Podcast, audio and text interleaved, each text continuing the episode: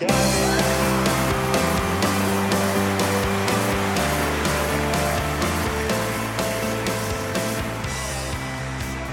trying to create a community of tennis lovers and tennis players, tennis coaches, whoever is interested, tennis fans, to be able to communicate with each other, to share information, to feel like they're part of a tribe. Hello, and welcome to Tennis Pal Chronicles, the podcast to feed your passion for all things tennis. And I'm with my fab co host, Valerie Garcia. Hi, Hey. Valerie. hey, Philip. How are you today? Oh, I'm good, PK. And yourself? I'm so good. We're in AO heaven, aren't we? Yes. I mean, this is the Australian Open. Can't get enough, not sleeping enough. And especially since we're on Los Angeles time, Yes. We're staying up all night long. it's a little tough. It's a little hard. But, but so worth it. I mean, uh, amazing tennis so far. yes. having a good time. And as we speak, Serena Williams is playing Yastremska, the 18 year old. What an amazing match that is. It's going good for my girl so far. Yeah, it looks like a one way traffic so far, but I'm just excited about these new up and coming uh, young girls that are just bringing their game. Heck yeah. Especially those American girls. Very proud of them. Yes. Well, today we're interviewing one of the most passionate tennis fans I know. Her name is Hale Emrani. Hale also happens to be the founder and CEO of Sagedom, the creator of the Tennis Pal app. I can't wait to hear about Holly. I remember uh, we met on episode one and I got to play live ball at her house and she was very gracious and I'm, I'm really excited to hear this interview. Yes, she has an intriguing story, and I'm sure that everyone will really be interested to learn about her. She is a passionate tennis fan that just happened to grow up in Iran and live through the Iranian Revolution of 1979. Oh, that's when I was born. Oh, that's your year? Yeah. Wow. So when you were born, there was a revolution happening in Iran. That's so fascinating. The world is small and it's really connected. And that's why I love telling this story, even though it's from a completely different part of the world from you and I. It's about someone just like you and I who loves tennis. my favorite thing about this is getting to hear about another culture because I have learned through this experience that how little I know and knew about that region of the world. Oh, and tell me about it. There's so much historic culture, and Holly's story is great motivation to learn more. Yeah, I think in general, I came into this and I really felt like I don't know much at all about Iran or about their history. And so this podcast really gave me an opportunity to really dig deeper. Yes, and I think you did some research, right? And maybe you could tell me what you found out about Iran. Sure. I, again, I don't know much about Iran, but uh, I did what all people who are connected to Google do. I just read the wiki and learned as much as I could. And I, Cheetah. Yes, and I watched some really great YouTube videos about the Iranian Revolution just to get a sense of the background. So I just want to share a couple of notes that I learned. I learned that the revolution happened in Iran is also known as the Islamic Revolution or the 1979 Revolution. And it was a series of events involving the overthrow of the monarch of Iran, Mohammad Reza Shah. His government was being replaced with an Islamic Republic government under the Grand Ayatollah Khomeini. You've probably heard that name before. Oh, it's like in my everyday vernacular. Well, I do know I've heard that name before, and I, I wasn't even sure why I knew that name. But he was a leader of one of the factions in the revolt, and the movement against the United States backed monarchy was supported by various leftist groups, the Islamic organizations, and a large student movement that happened at that time.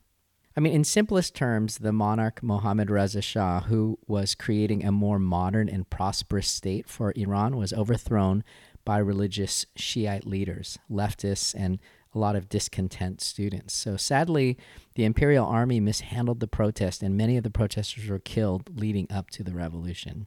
So once the conservative religious leaders took over power, there was a swift change to all the aspects of society, including how people could play tennis in their country. Well, this is very interesting because I'm I'm kind of uh I'm I'm not very knowledgeable about the other parts of the world. I'm, I'm ignorant in that sense, but I can't wait to hear. I'm really dying to hear about Hale's experience growing up through this. Yeah, and I think that's what's so beautiful about this podcast story is that I am I feel connected now to Iran just because I know Holly and I call her my friend. And so it just gives me a warmth and an openness to learn about the culture, knowing that that's where she grew up and she's a passionate tennis fan just like me.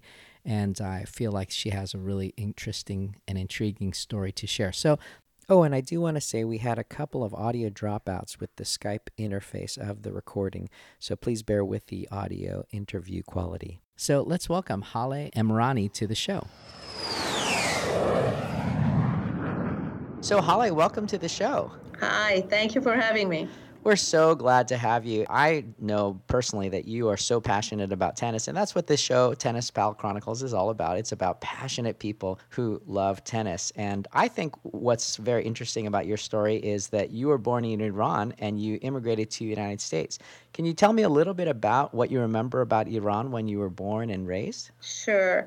Uh, yes, I was born in Tehran, Iran, and basically I spent my first 20 years of life there. Iran is a relatively large country in the region and very influential culturally. And at the time that I was uh, growing up, mostly before the Islamic Revolution of 1979, it was extremely cosmopolitan and it was leaning towards some western aspects of life. Culturally was kind of leaning towards european style of living and consequently playing sports for women was something that was very prevalent and actually encouraged. So as i was growing up i actually believe it or not was playing basketball and soccer and sports like that.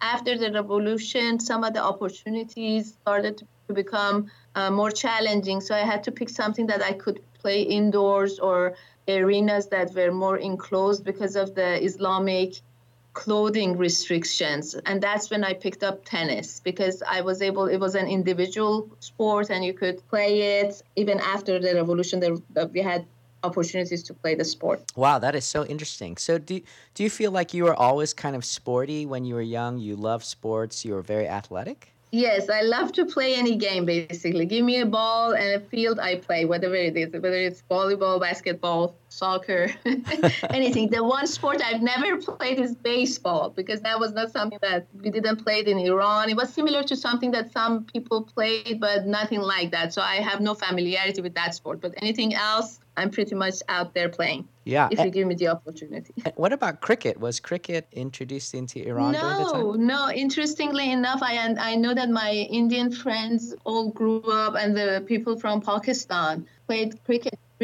colonial times. And Iran, as you may know, was never colonized, so we didn't have that sport imported into our um, country.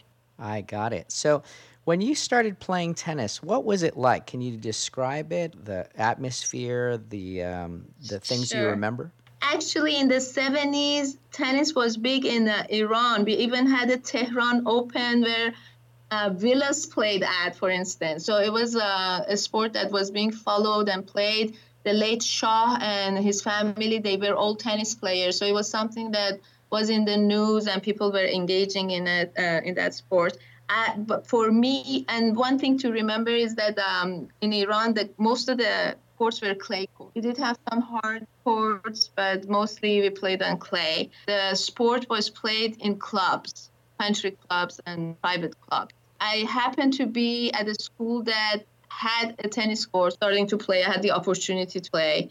And uh, I started as a late teenager. Like I started when I was 16, 17 years old back then we had the obviously the wooden rackets and the white balls and it was something that we could start playing with. We had good coaching and there were a few big clubs that had organized tennis programs. So i was fortunate enough to be able to participate. Wow that's great. So did did you play with like an Iranian tennis racket, or did, were they importing it from no, US? we didn't have any.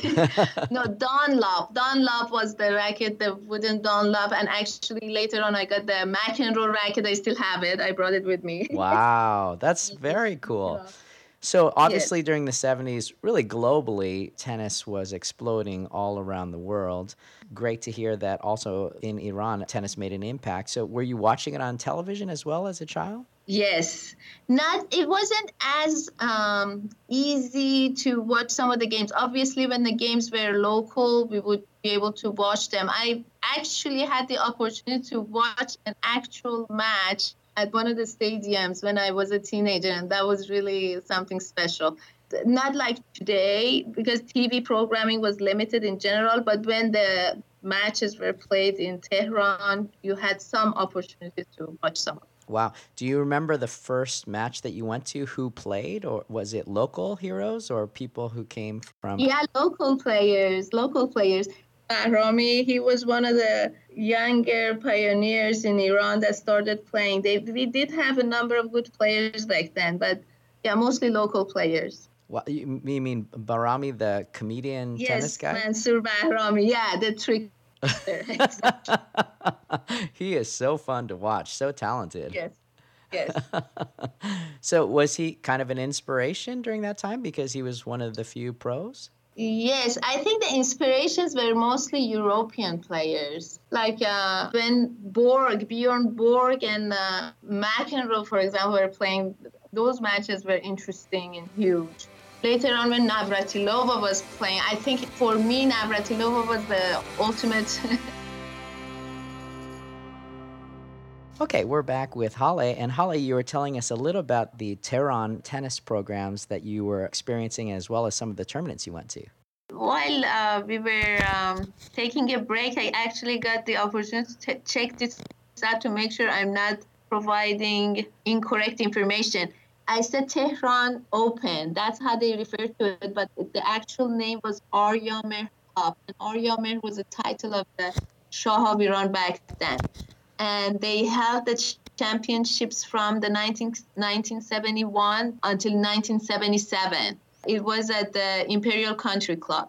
If you remember, I mentioned Guillermo Vilas. So he was the champion in 1977. I got to watch that, that specific um, year. I got to watch tennis live.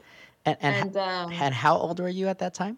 15. Wow, that's amazing. So it really started in your life fairly young, the inspiration for tennis. Yeah, but I didn't pick up a racket until I was 17 because, again, I was playing basketball back then and soccer, and I didn't even think about playing tennis, but I loved to watch. Once the opportunity to play tennis came along and I was not able to participate in team sports, I started playing tennis. And was the government behind tennis? Was there like government programs and did they have a government team? Uh, was it or was like a sponsored tennis league, anything like that? Uh, before the revolution, yes.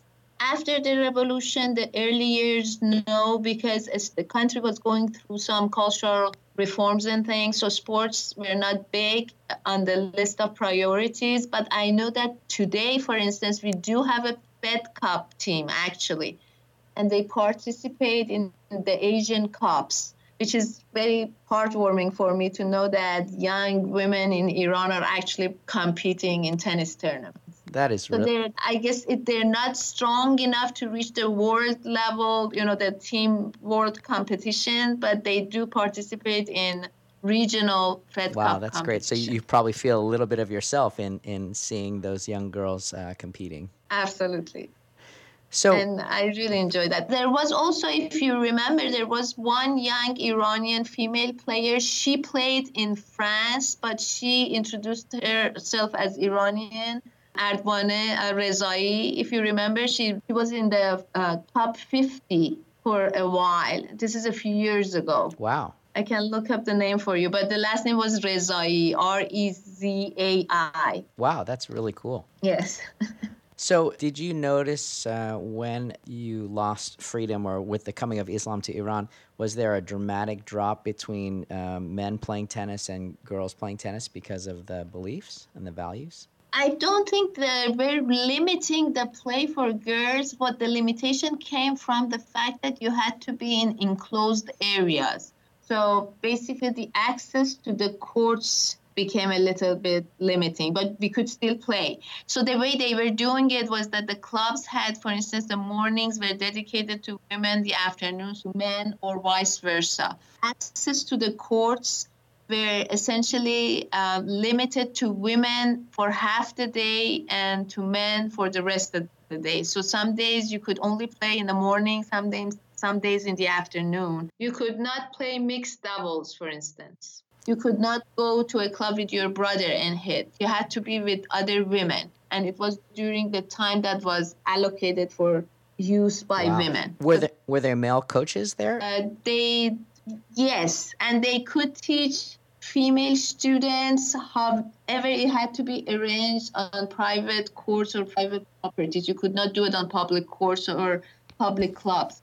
But we did have very competent female coaches because most of the people who had been playing before the revolution, after the revolution, they continued playing.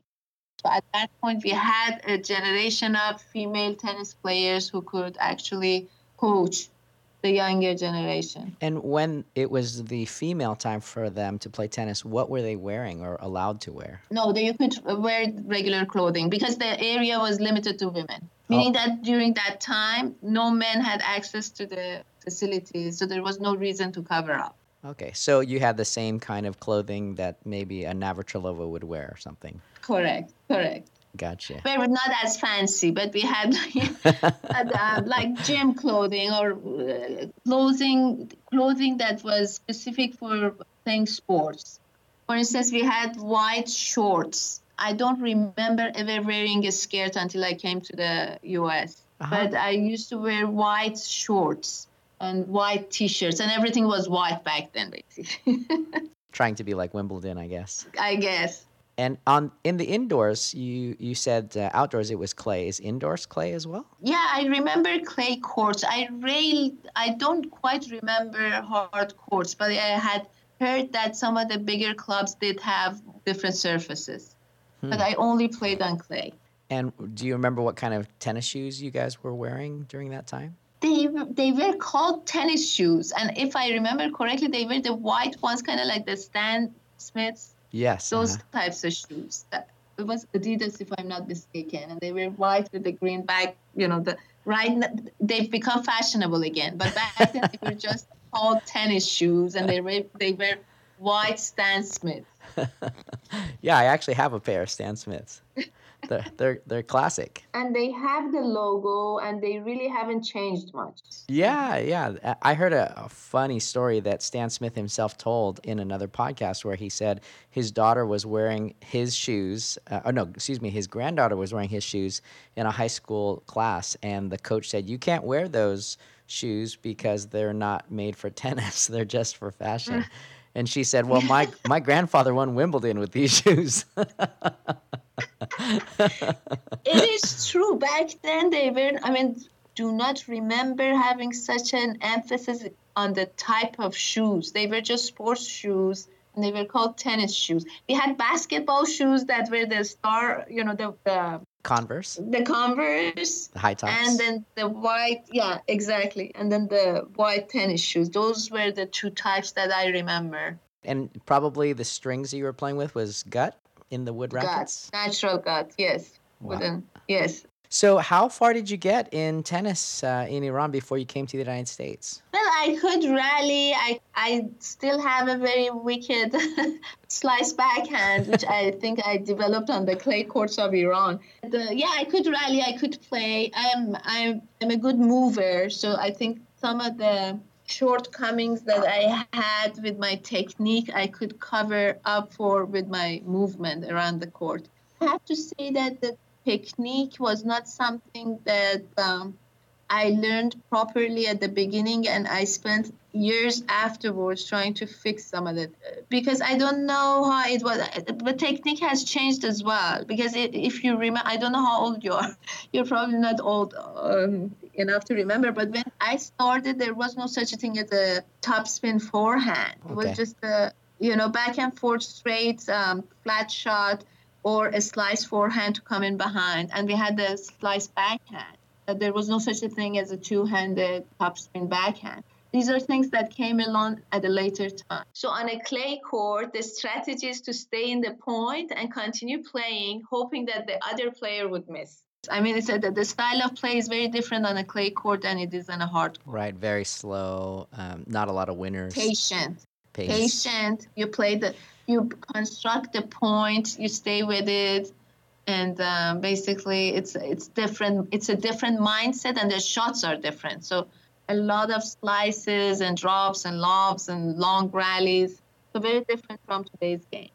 Yeah, and yet you hear about a lot of juniors being shipped off to Spain to learn to play on clay because yes. because of that mindset. So I feel like it's still very relevant to today's tennis. It has become fashionable again. It's interesting because uh, I play a lot of singles or used to play a lot of singles when I was younger and I would win a lot of matches not because I was the best player on the court, but because I had variety in my game and most American players could not handle the slice at all.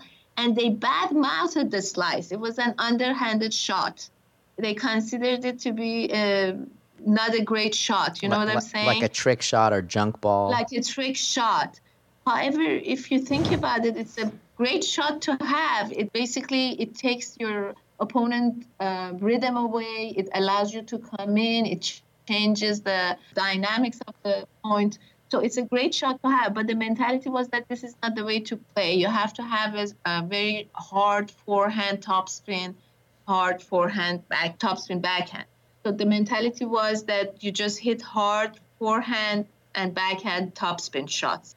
But nowadays, recently I've noticed that uh, players are becoming more versatile. So they're using the slices and drops and lobs and some of these things that were considered not that great to use. So the mentality has changed. Some of it may have to do with the fact that Americans traditionally did not do well at the French Open. So they started thinking that maybe they should start learning some of these things. Probably through experience, they've learned that sometimes you cannot win by just hitting hard. You need to be able to have some variety and be able to take the other person out of their rhythm. Yeah, there definitely is a criticism of American tennis currently that we're all about the big serve and the big forehand, and that lack of variety is kind of what is maybe holding Americans back. Federer is using the slice heavily. And he uh, does. He always has. Yeah, he especially on return has. of serve, he's done such a great job at just getting the ball back and starting the point. Yes. The one thing about Federer that has made him the best, in my opinion, ever, and a great player, is that he has variety.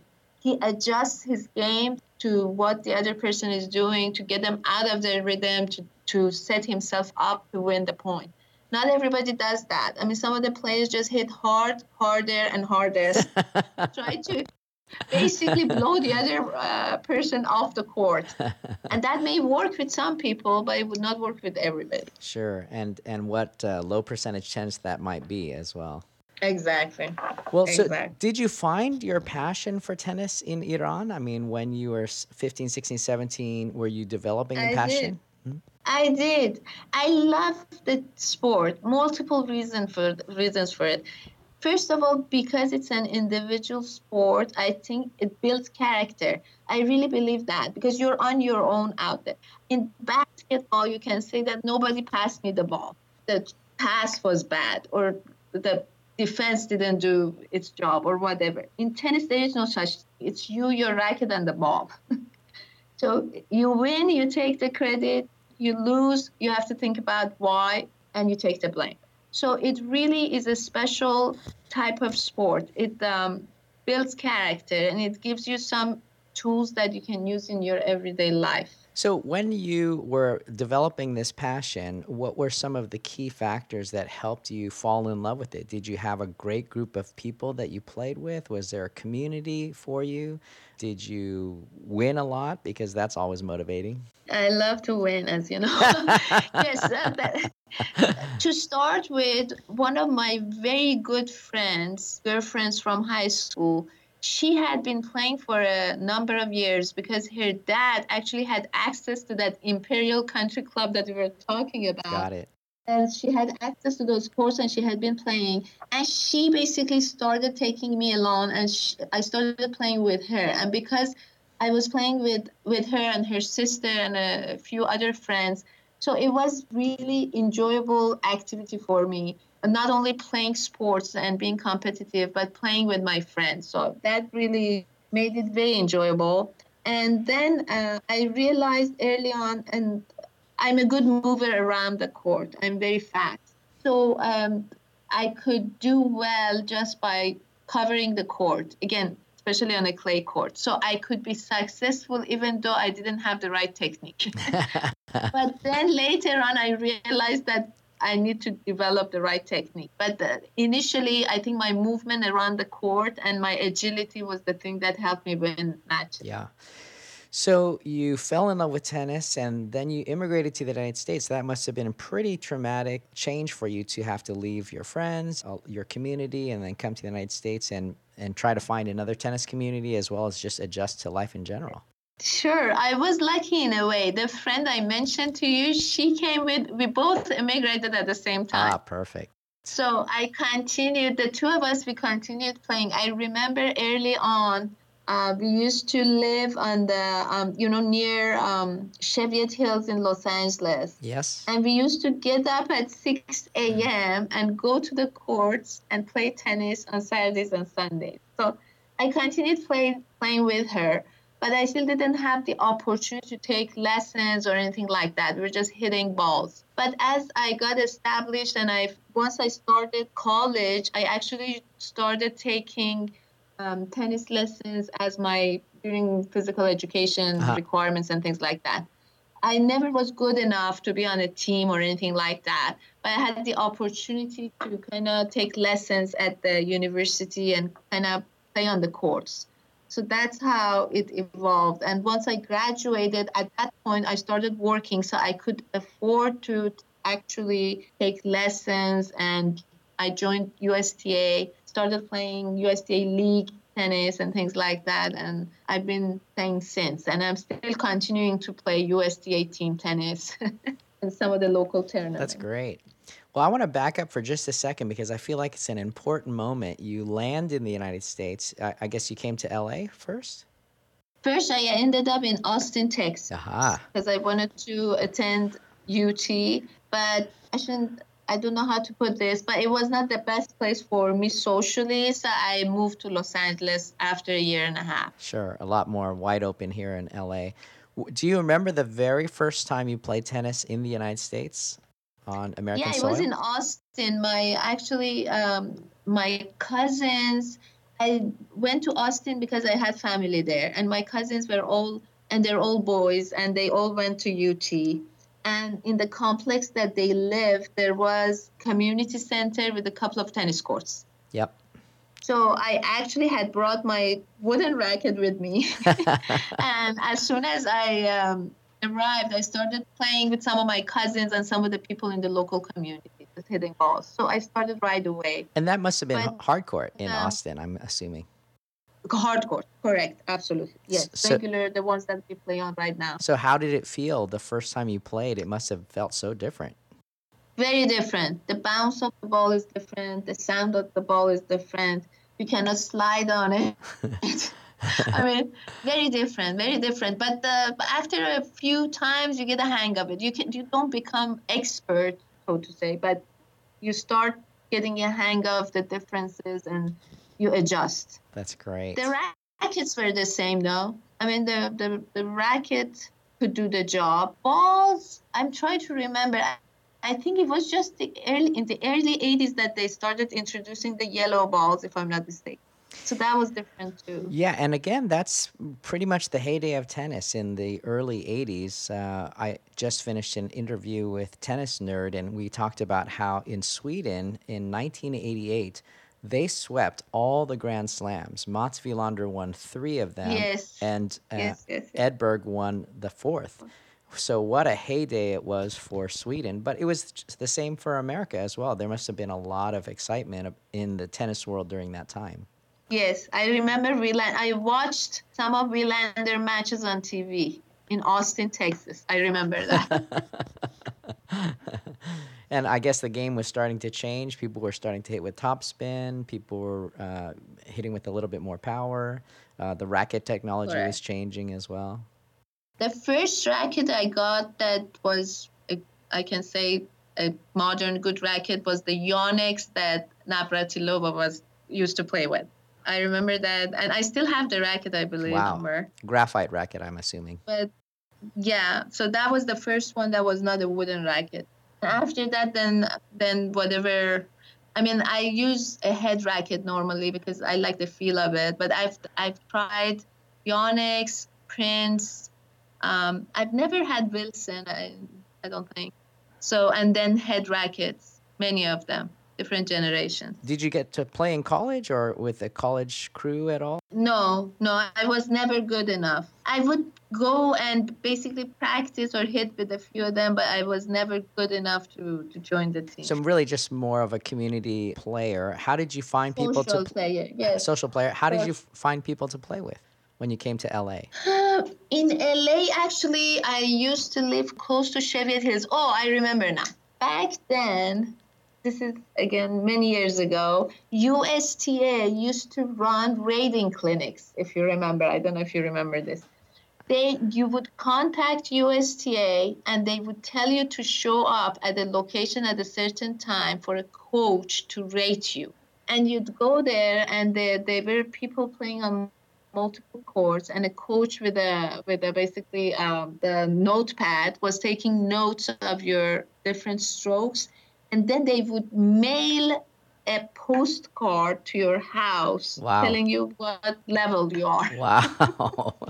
and then once you got rated at that point you could place your name on a list to be uh, introduced to some of the captains who were forming USTA league teams wow. so that's how I started. And I remember that there is a gentleman, he's still running his uh, program, um, Kevin Brady. He had, he does, he does um, camps and things like that. Back then, he was running a program out of the course on La Cienega Olympic, and I called him and I asked whether there were any programs for programs for adult players, and he basically introduced me to the league play, USTA league play. Wow, that's great. Did you feel any sense of um, kind of hesitation because you were from Iran at all, or how was it to try to assimilate? No, and that again, another advantage of tennis is that it's an individual sport. So you really don't have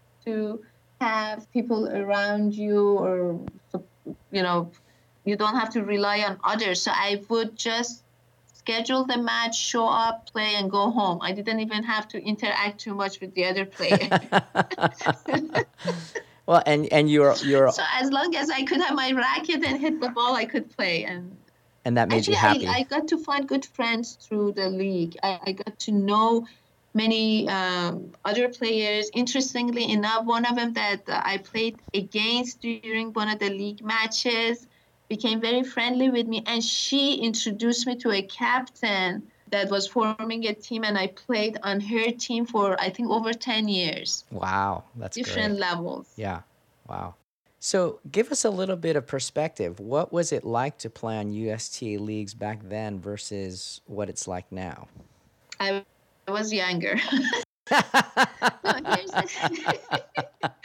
Actually, Weren't I we was all? A, I, I was mostly a singles player, and because most most ladies who play the league and are social players doubles, I had an advantage. So I would get to play more than the average player because not many people were willing to play single. Um, and again, I was much younger, so I could compete. I, I, I'm still playing for an 18 plus team today. That's great. However, I'm, I'm I'm probably the oldest of the bunch. So I do play singles, but I really cannot compete at a singles tournament because of the physical requirements of the game and me getting old. So I mostly compete playing doubles. The one disappointing thing that I can tell you is that not many young players are joining the um, leagues anymore, meaning that I'm still playing in the 18 plus, and most of the people I'm playing with or against are around my age. It seems like we're getting older together. Participation is low.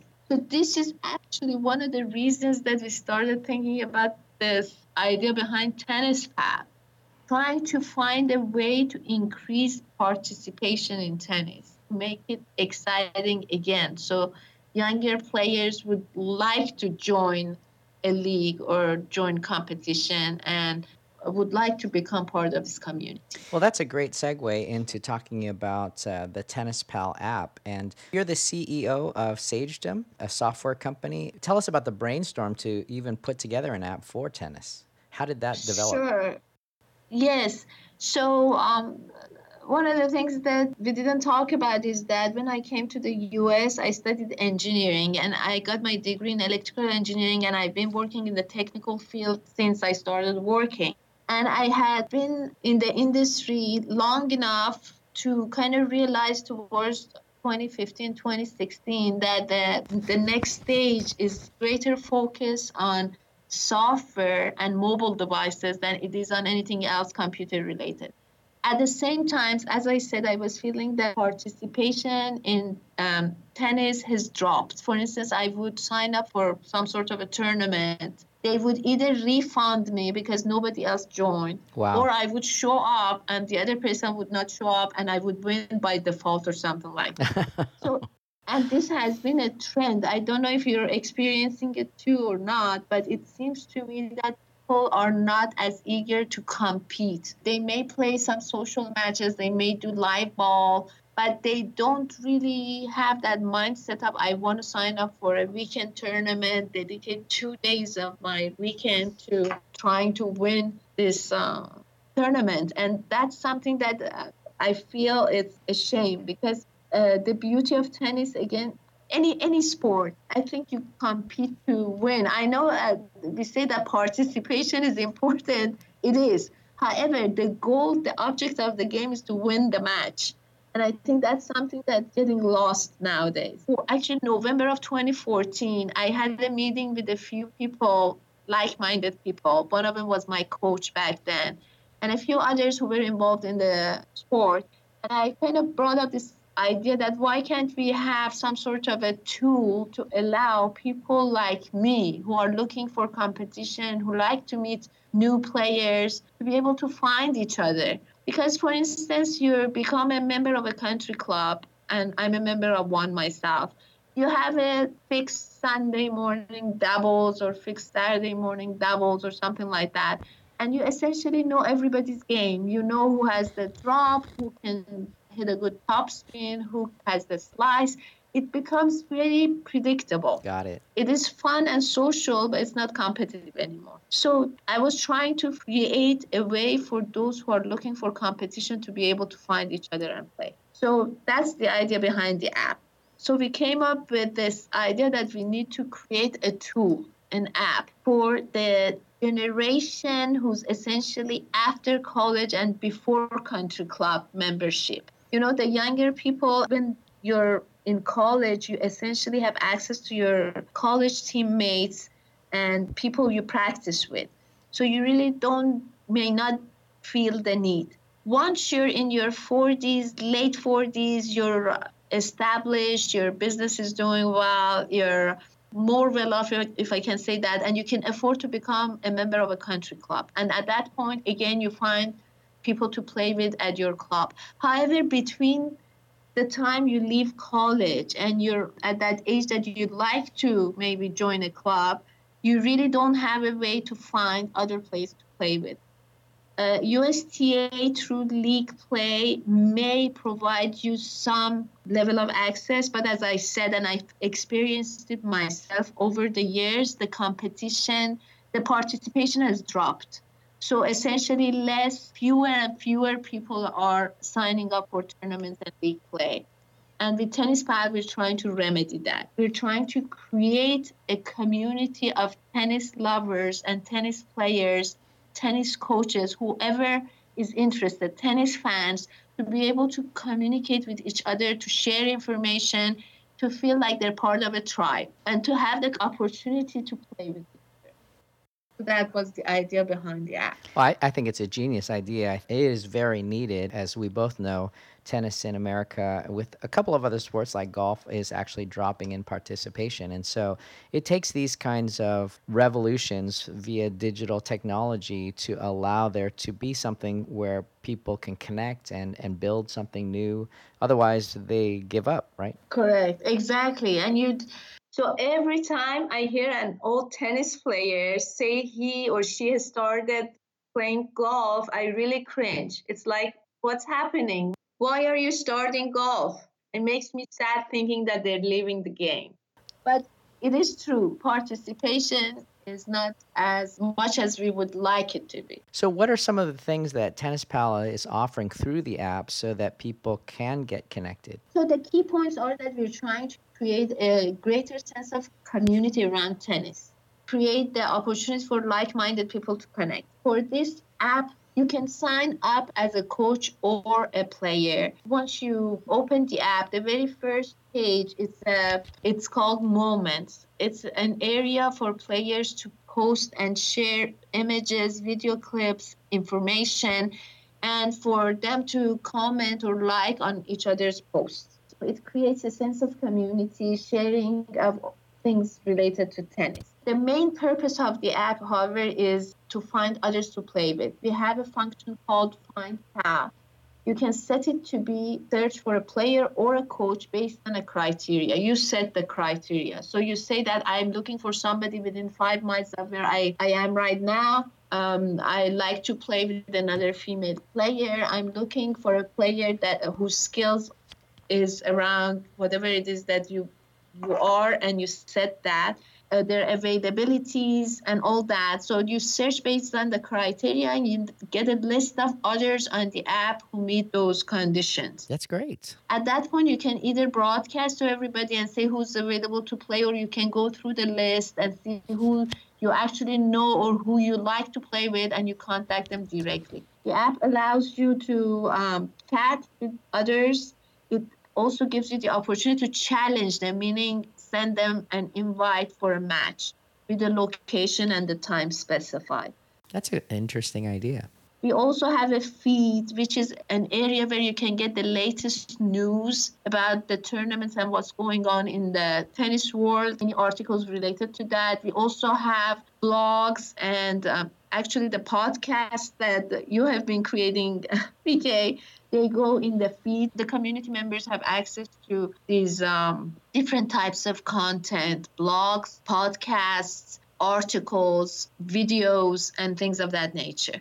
We also have a teaching court, which is a YouTube channel for instructional videos about tennis. So you can go and watch a short video on how to improve your overhead or watch how you should approach your first serve versus your second serve um, how to attack a short ball and things of that nature. Essentially, it's a place for everybody who likes tennis to get something that they're interested in. Wow. Yeah. And I love the app. I love uh, using oh, it. Thank you. Constantly um, posting to it as well as meeting people. And I, I love that people have really adopted it and uploaded their pictures. And it helps a lot when you see a picture and you feel like, okay, this person kind of looks safe to hit with.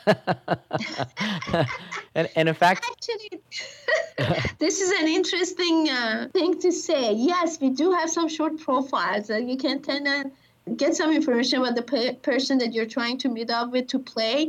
One main thing for us that is that we meet online but we play offline.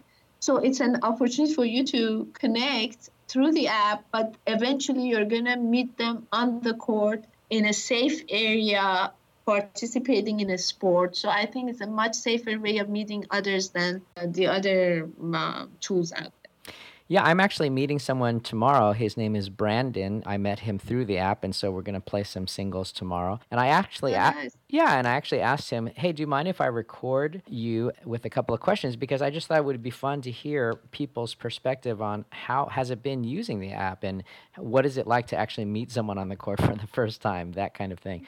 So I would love very much so. I like to hear that. That yeah, would be great. Wouldn't that be great? So, what kind of feedback have you been getting from players? Uh, how successful is the app right now? Interestingly enough, uh, in moments we have had a number of people posting selfies after they had played a match.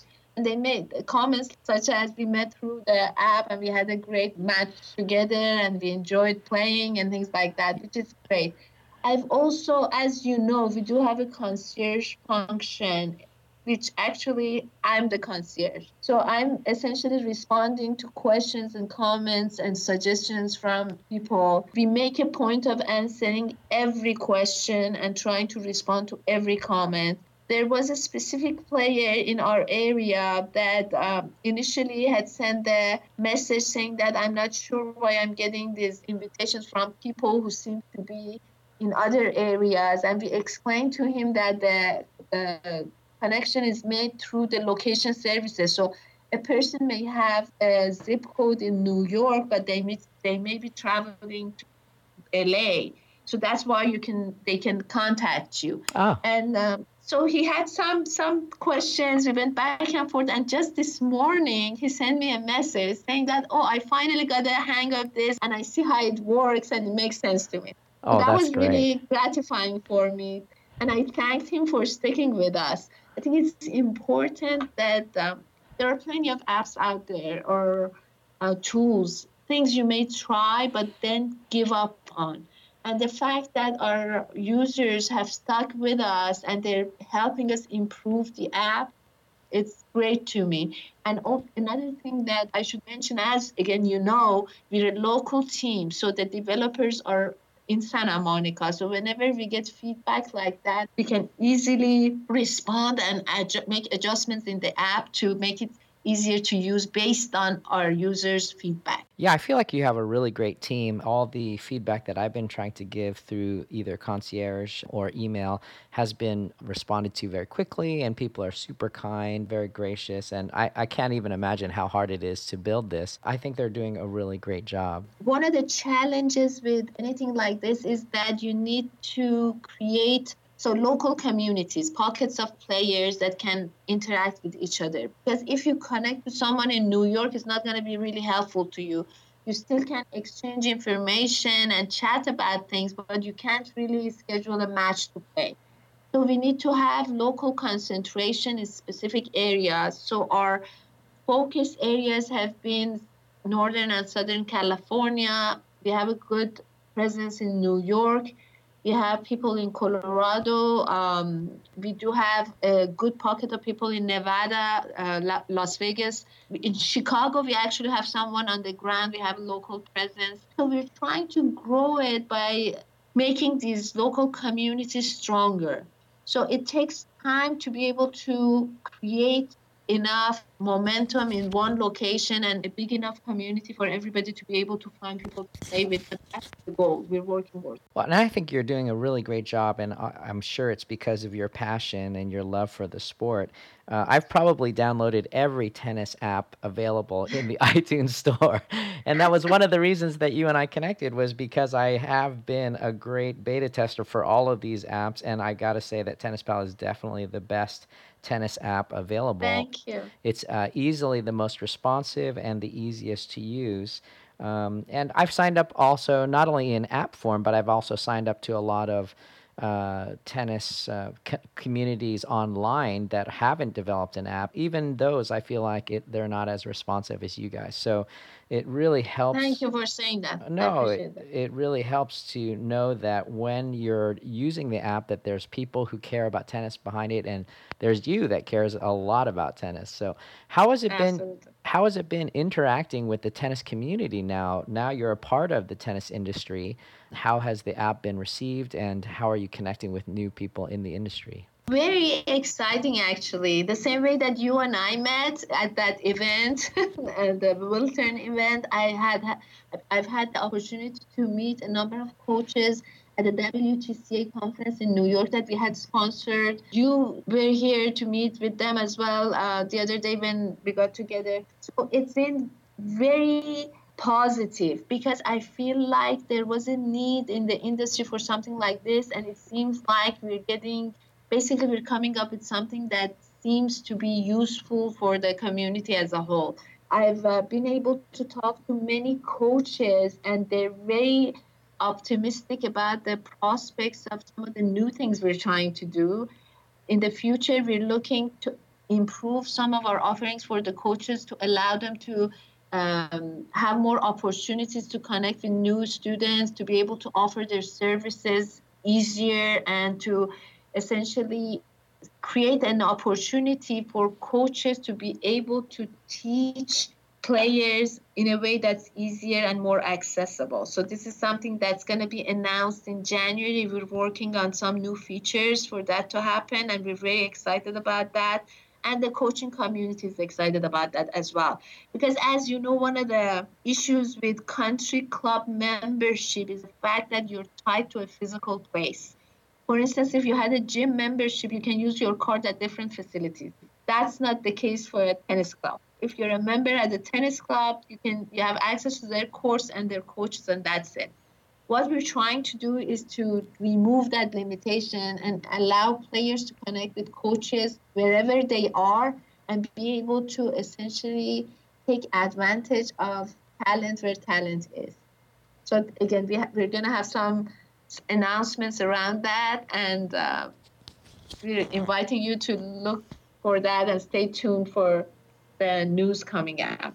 Well, that's great. I think that people should definitely download the app and keep a watch uh, in the feed so that they can see what's coming up. And I know it's available f- for um, iTunes and Android uh, in development, and that ha- that must have took a, a lot of work to make it so uh, available worldwide. I have to say we have the A team here, so I'm very proud of the development team, and I think as um, you kind of mentioned, there there are a number of apps out there trying to do similar things.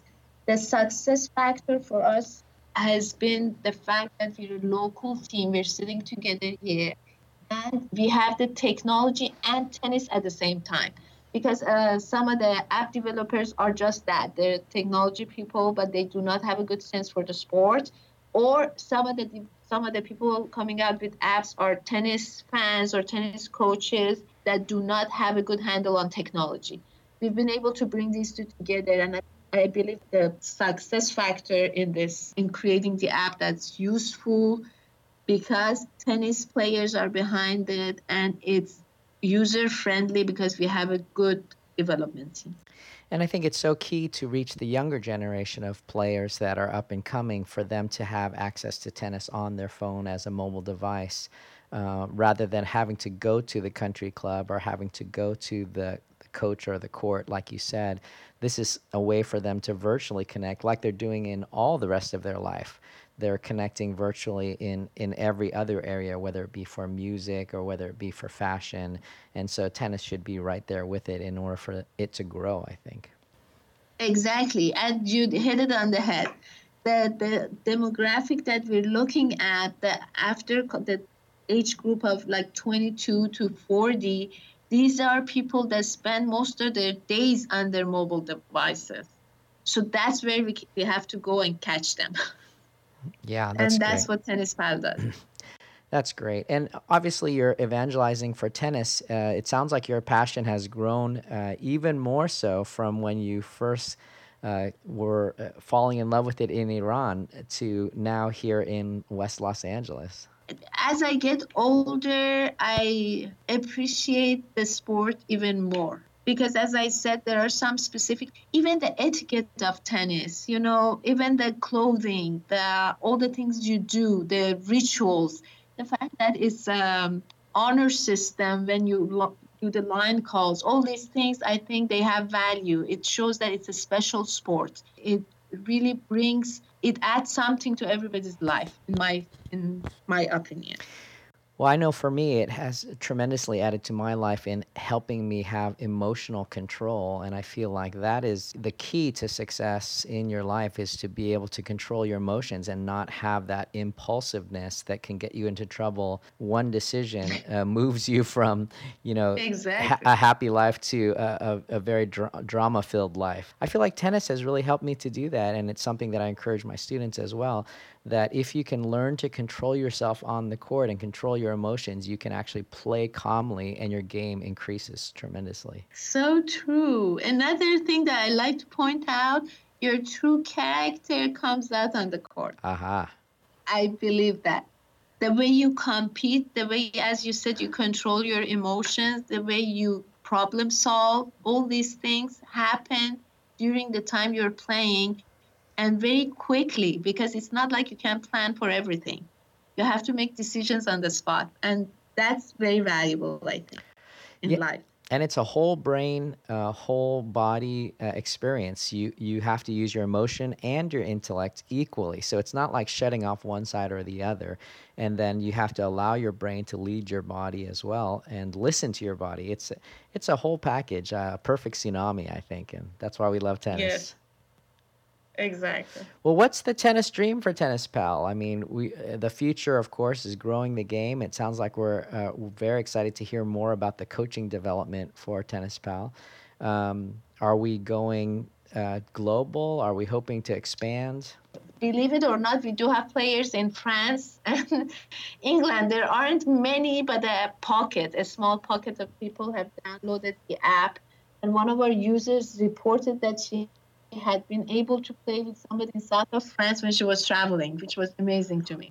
Wow, that's great. The goal is to make it available anywhere you go. One of the main reasons, again, for it to start was that people who travel for work or other reasons, they always have a problem of not being able to find others to play with. We're trying to solve that problem. Yeah, that's great. That's great that the app works as an, an inclusive connector for people, building community all around the world. One of the things I love about doing the podcast is I've met so many people globally that love tennis and now they're helping me to create this podcast and doing fan reports whether they're be in uh, Bosnia Herzegovina or whether they're in Texas, uh, whether they're in Australia. Um, they're all part of our team now, and it's so exciting that our passion draws us together.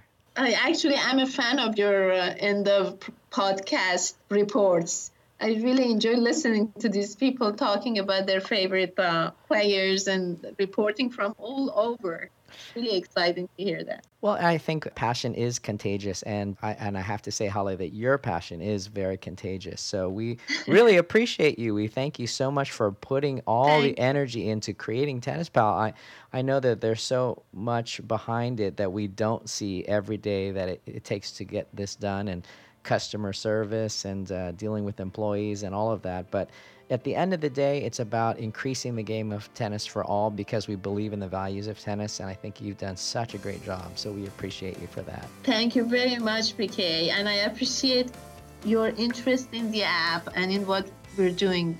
As you said, both of us, you and I, our mission is to make sure we increase participation in tennis and we make it available more easily to everybody. Well, it sounds like tennis has really improved your life and it continues to add to your life. Exactly. Thank you.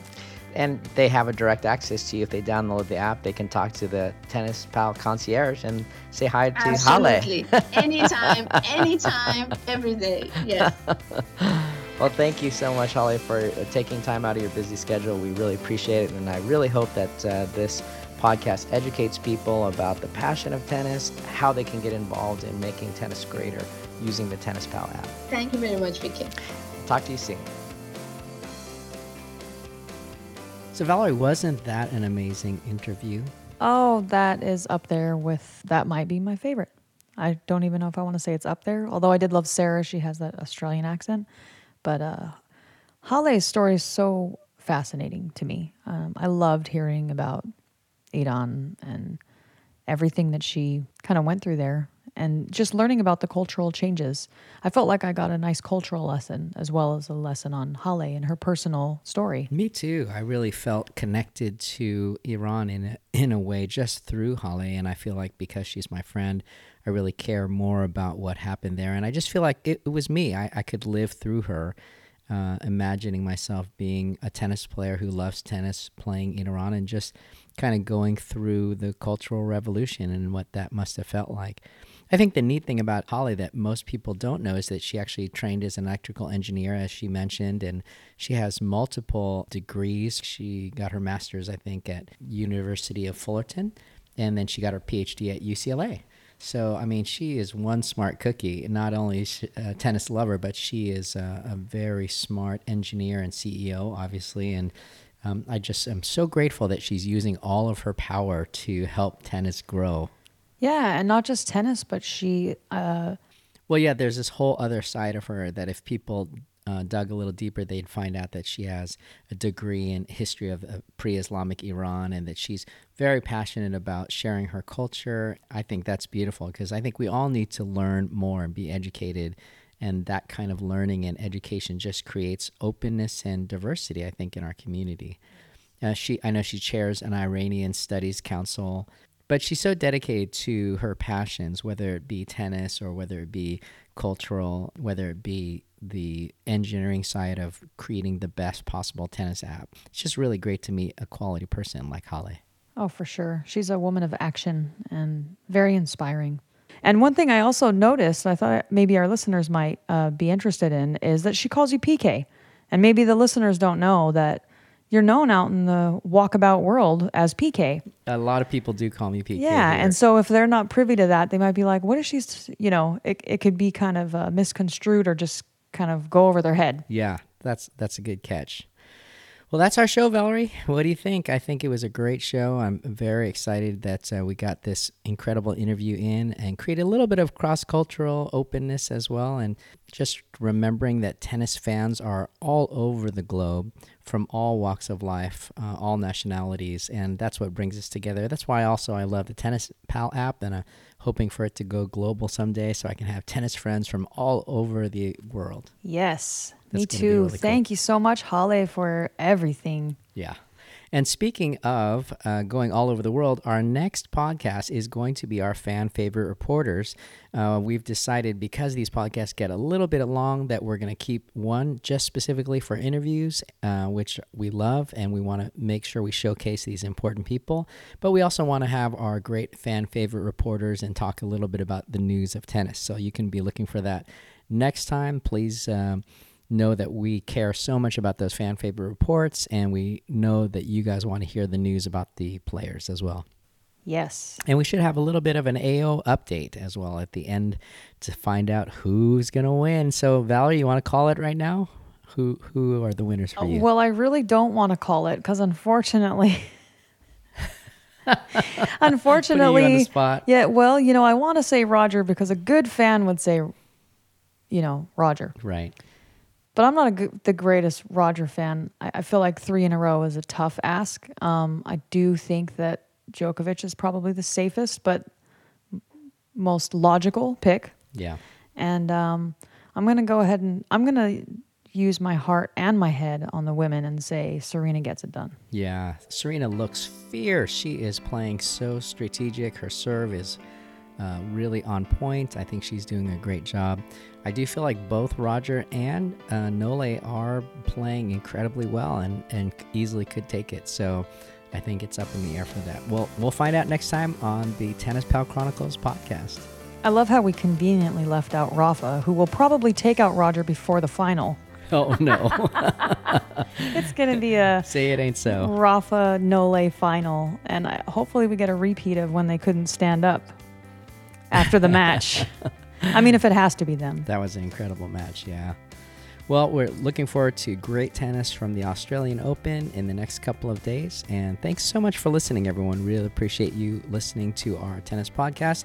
Tell your friends, please subscribe to our tennis podcast and find out when our next episode is. If you would be so kind, just leave a kind review on iTunes with a five star rating. That would really help to educate other people that this is a podcast worth listening to. We would really appreciate that as well. I think that's it. So may all your serves be aces.